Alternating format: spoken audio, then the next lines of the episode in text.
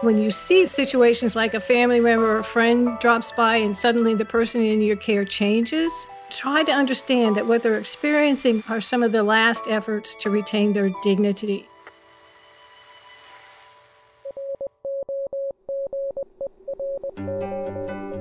Hi, I'm Bobby. I'm a certified caregiving consultant and a certified caregiving educator. I lead a caregiver support group in my community, and I've worked in the caregiving world for the last 18 years. And I'm her husband, Mike, and I'm a certified caregiver advocate. And this is Rodger That, the podcast dedicated to guiding you through the heavy haze of dementia.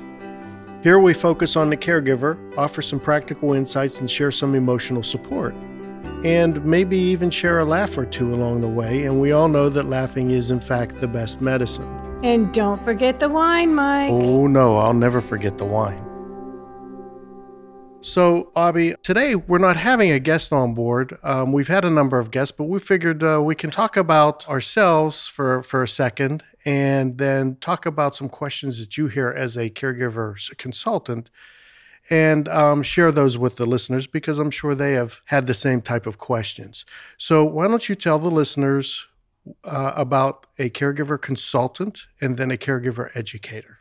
Well, I, I'm happy to do that. As a certified caregiving consultant, what that means is I schedule 30, 30 minute to an hour phone conversations with caregivers who are isolated in their homes and um, it's a convenient way for them to get support.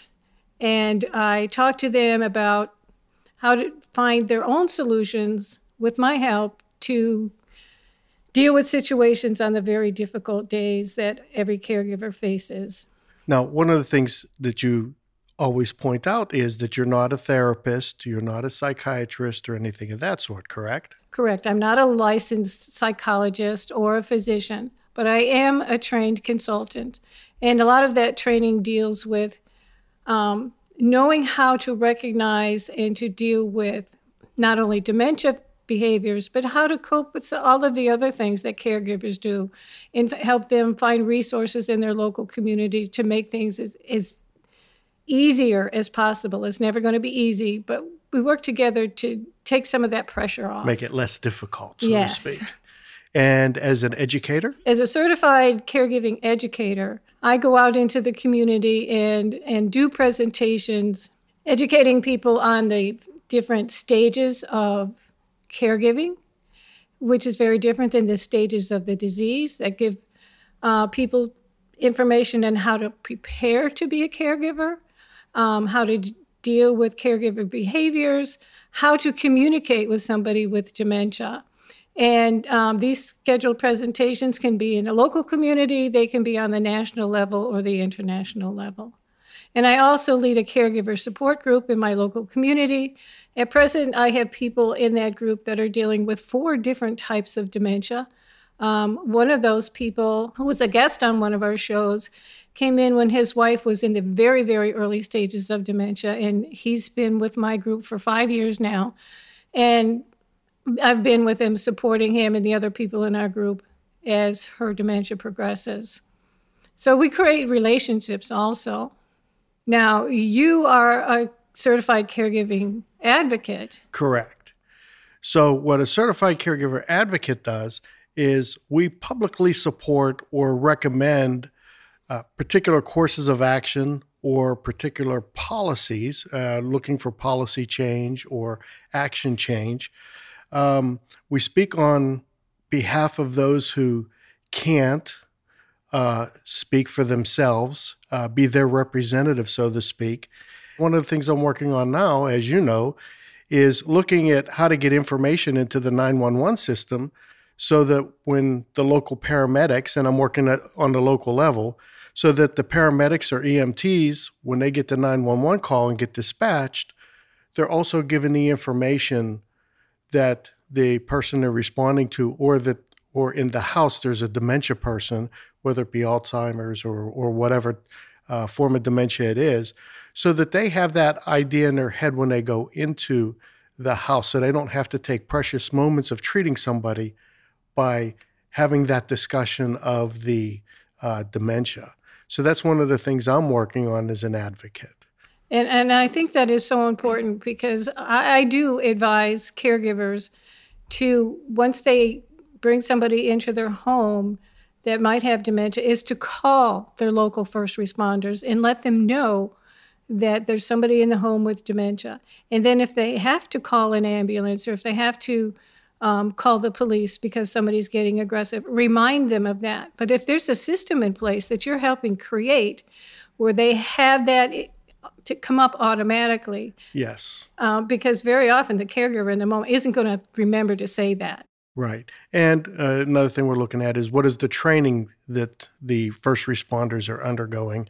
And could that training be better? And that's where you, as an educator, could help in that aspect. And we know that without training, things can go very bad. Absolutely. And it could go bad in, in ways that they could not imagine and very quickly. In, in addition to these formal programs that we have, when we're out in the community just having a good time or sitting down having a drink with some friends, inevitably somebody starts talking about the fact that someone in their home has some type of dementia. And we go right in, we go right into sharing our knowledge with them. So this is this is an avocation that we have that's basically 24/7. We're in the community, we're supporting caregivers in the best way that we can. Absolutely right. As a consultant, you come across lots and lots of questions and a lot of the questions are very similar if not the same. And so, why don't we talk about a couple of the questions that you hear? I, I am absolutely happy to do that. Um, not only out in the community do I have people asking these questions, but I'm on a number of social media sites in support of various caregivers. And I see questions coming up all of the time. And a lot of it has to do with the fact that someone's dealing with dementia for the very first time. They don't understand dementia behaviors, they don't understand the way people think, and they certainly don't understand how to respond to it. And that just escalates the tension for both. Right. So, the best thing that I can advise our listeners to do based on this particular podcast is to send us some questions because we've been through it. We've, I've been answering questions for a long time. And if I don't have an answer for you, I'll do everything I can to find one. Well, let's let's go into the first question. And a lot of people ask about the person they're caring for and if they're faking to try to get attention. And it can certainly seem like that, especially in the early to moderate stages. And this is when behavior can be off the wall one moment and seemingly normal the next. I remember we had that with your dad, and I would get so frustrated Me with too. him. Me too. Because it seemed like, depending on his mood, he would be ignoring us or just, and yes. even sometimes acting out on purpose just to get a rise out of us. Right. And sometimes when you see this, uh, situations like a family member or a friend drops by and suddenly the person in your care changes. Someone who can rarely speak engages in charming uh, conversation. Right. And instead of just kind of sitting there with a flat expression, all of a sudden sits up and you see that twinkle in their eye that was gone. Right. I remember somebody would come by, my dad would be my dad and he was hi how you doing nice to meet you how's everything how's it going and he would be you know 15 20 years ago he would be that guy mm-hmm. and then as soon as the person would leave my dad would revert right back that was extremely frustrating uh, the one that got me is when he would be really seriously sick because he had denied symptoms for so long and he was a lot sicker than he, he would have been had we caught whatever it was early. And as we approached the doctor's office, he would stand up straight and march in there and tell the doctor, I'm fine. She worries too much. Don't pay any attention to her. And what did the medical staff do? They listened to him first, not you as the caregiver. And he was the patient. So I can understand why caregivers uh, watch amazed and they're convinced that they're being taken advantage of. But what they're actually seeing is this person using every possible resource that they have in order to appear normal. They're aware that something's wrong, but they don't want other people to see it. They're embarrassed by it, they're uncomfortable with it. So they do everything they can to hold on as long as possible.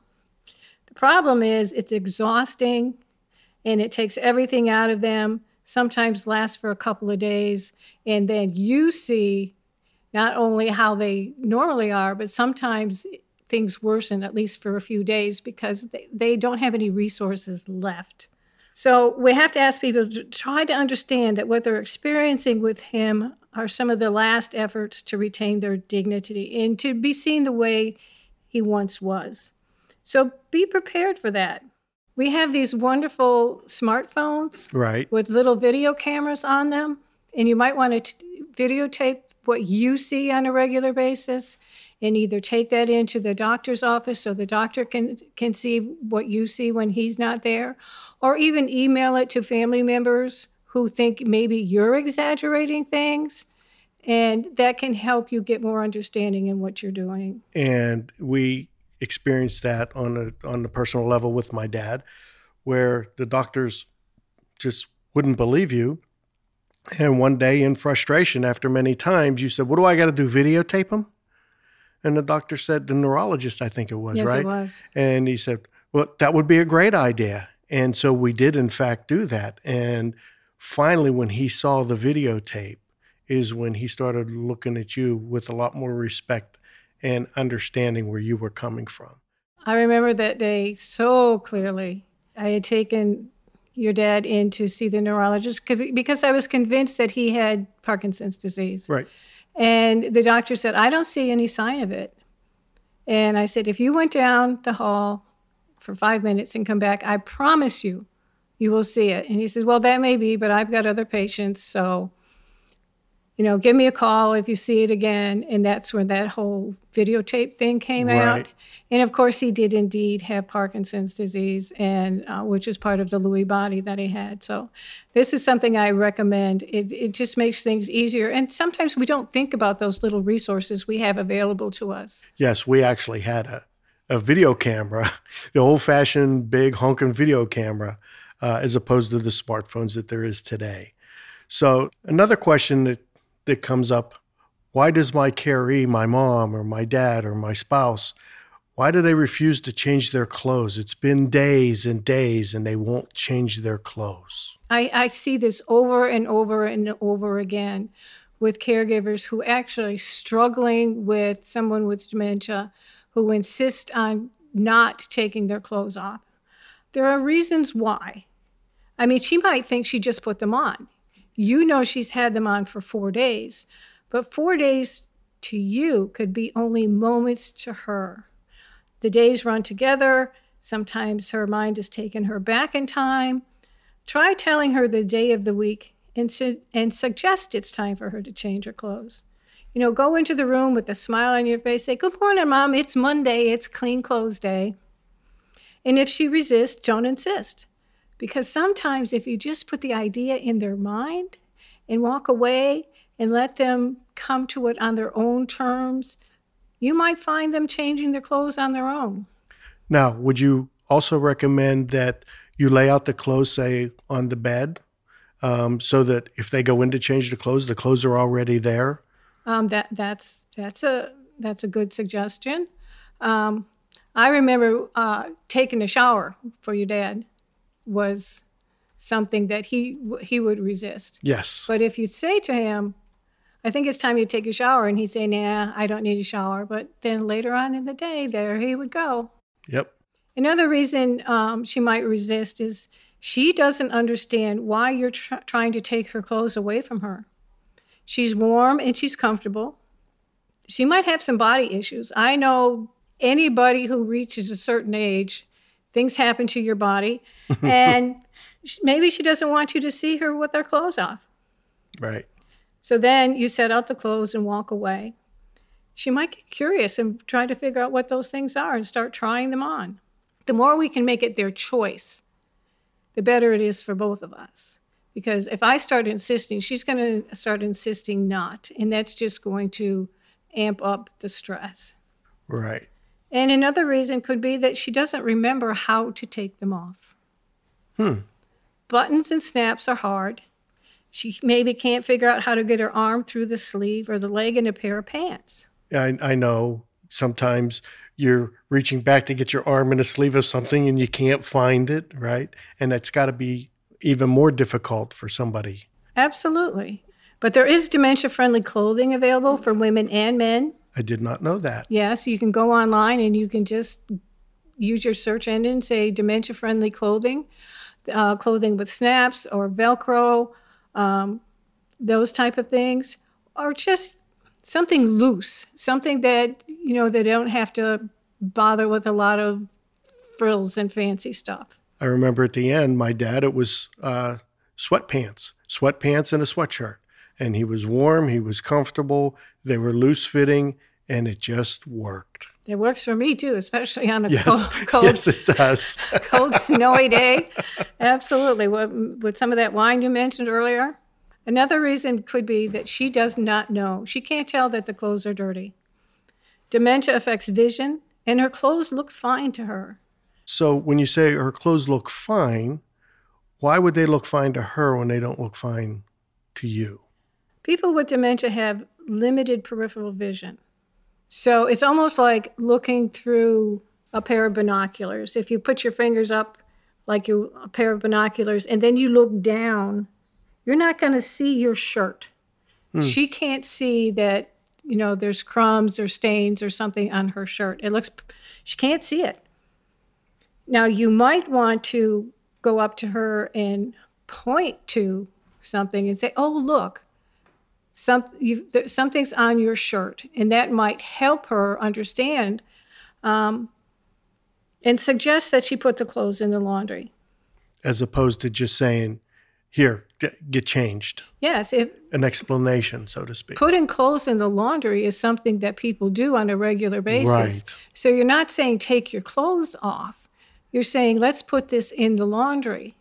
So that could go along with uh, good morning. It's laundry day. We need to we need to get the clothes in the laundry as as a secondary uh, resource because these don't always work. It may work today, right? Yes. Um, and then there's this they don't understand what a shirt or a pair of pants or a skirt are. They're just different shapes and sizes that move on the hanger. You know, if she if you try to get them to go into the closet and they reach for a shirt and it moves and they don't know what that is, they're not going to want to go in there and do that. It would be scary. It would absolutely be scary.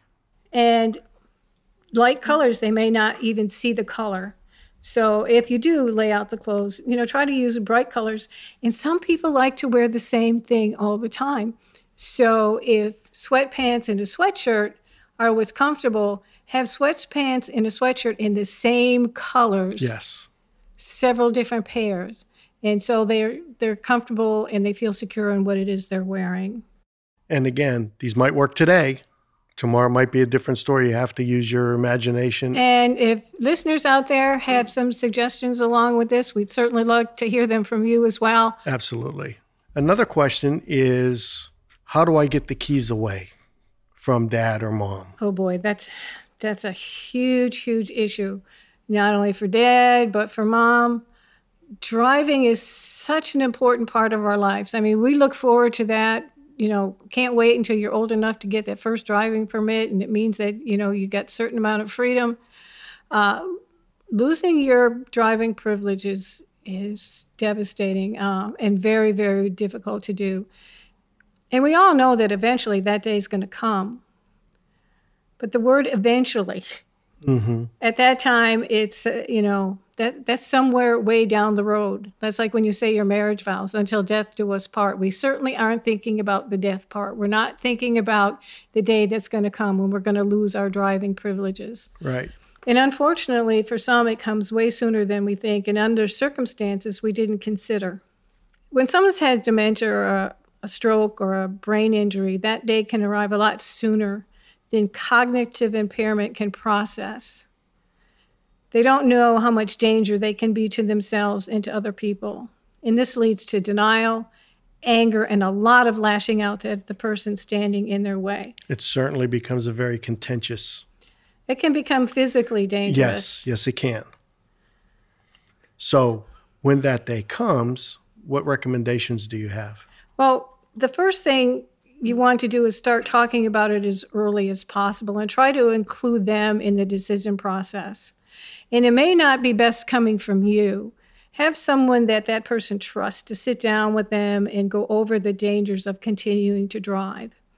If we can get them to decide on their own, it's better for them to let his license go than to have it revoked by having an accident. Um, it's easier on everybody. And unfortunately, with someone with dementia, if there's an accident with the car, even if it's not their fault, um, he could be sued, resulting in not only losing his license, but financial losses as well. And if you knew this person had dementia and allowed them to do that, it's very possible in some areas for you to be held responsible as well. And I had someone come into our local community from the sheriff's office to talk about that. And he said, even if it was on private property, if there's an accident and you knew they were driving, you're at fault. Now, you touched on something where you talked about it being expensive. A lot of folks understand expensive and it's going to cost a lot of money. Now, we didn't have a driving issue with my father because he the insurance was way too high because he was taking medication. One of the things that you could suggest or plant the seed of is continuing the drive as you get older, the insurance goes up and up and up and up. And that may help them make the decision that maybe I shouldn't drive anymore. And then you don't have to pay insurance for me. Absolutely. Uh, whatever resource you have that is meaningful to that person is what you want to use in any of these situations that we're talking about. Now, you also want to remember your dad, even though he didn't ask to drive, he was convinced yes. he was still an excellent driver. He had that copy of that driver's license from way back when. And from he, the 1960s. So he thought any time it was necessary, he would be able if to. If there was an emergency, yes. he had it, even though it had been expired for 40, 40 years. Absolutely. but I do have a few suggestions on what to do when this issue comes up. And the biggest thing is to let that person know that you're on their side. You're not taking this from them. Right. And you know, words like, I know this is important to you and you were always a very good driver. Let's see what we can do about this. And then call his doctor. Some people will listen to doctors more than they will their family members. Right. And going back to something that you said earlier, is if you have somebody else make the suggestion, then you could be on their side. And unfortunately, sometimes the doctors aren't aware. I've I've heard of situations where doctors will say, "Well, only let him drive in during his neighborhood or during the day," not knowing that it doesn't have to be a catastrophic accident. It could be fender bender after fender bender.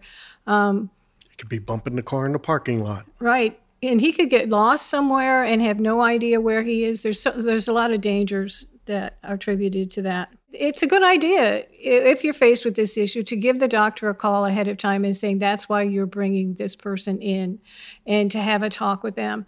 And in fact, you can even have the doctor send a letter to your local DMV who will send a letter to the person calling them in to take a driving test. And then again, that takes that off of your shoulders. Right. You're not the bad guy now. Um, in fact, that was one of the suggestions call the DMV and make an appointment so you can get a new driver's license. And very often it never gets past the written test. Right. Because they can't read well enough, they don't know the answers to the questions anymore.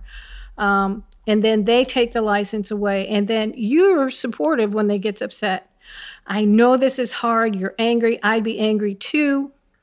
Validating somebody's honest emotions is a really important way to connect, especially with somebody with dementia. We don't want to say, you can't do this anymore, Dad. Right. And also being on their side. Look, I know this is really hard and I can't believe they did that. But you know what? If you need to get somewhere, I will do, I will get you wherever you need to go even if it's you you just want to go for a ride and get fresh air i will do that for you and i have to mention that that people who insist on driving when they shouldn't anymore can get very creative um, some you know take the keys and put them where you can't get them some people have disconnected the car battery they've called and ordered a rental car um, so you have to be vigilant about this, but we can't re- say more often enough, you know, be on their side. A driver's license represents independence and freedom. We drive out of necessity and we drive for fun. No longer being able to get in a car and go can require a mourning period. Invalidate his feelings of loss. If his anger spirals out of control, go into another room and lock the door until he calms down. Um, don't engage in aggressive behavior, but it's, it, it is critical to get them off the road. I think that's a, a lot of good information and uh, for the listeners. And I think there's probably a lot of lot of the listeners sitting there going, "Wow, I never thought of some of those things." And and hopefully we've we've passed that along to them. You know, when I went and got my driver's license renewed the last time, it's good for five years. And sitting here, rational, cognitive, you know, I have my wits about me. I'm thinking that maybe by the when that expires, it's time for me to not renew my driver's license. But who knows what my attitude is going to be at the end of that five years. So, you know, remember what we're talking about today and maybe remind us both of some of these things. Well, we, we now have a record of it on the podcast, so I can play you back to you. this has been Rodger That, and I'm Bobby. And I'm Mike. And we are dedicated to guiding you through the heavy haze of dementia. So please subscribe to the show, go to iTunes and post a review, and follow us on Facebook and Twitter. Let us know how we can help, or if you have a question you'd like for us to address, or if you just want to say hi, please do. To find out more about us or where Bobby will be speaking next, head over to rodgerthat.show. That's Rodger, R O D G E R, that dot show. Missing Link is a proud partner of Hearing Charities of America, a nonprofit organization that supports those who are deaf or hard of hearing. You can find out more about HCA on our website or go to hearingcharities.org. Rodger That is produced by Missing Link, a media podcast company dedicated to connecting people to intelligent, engaging, and informative content.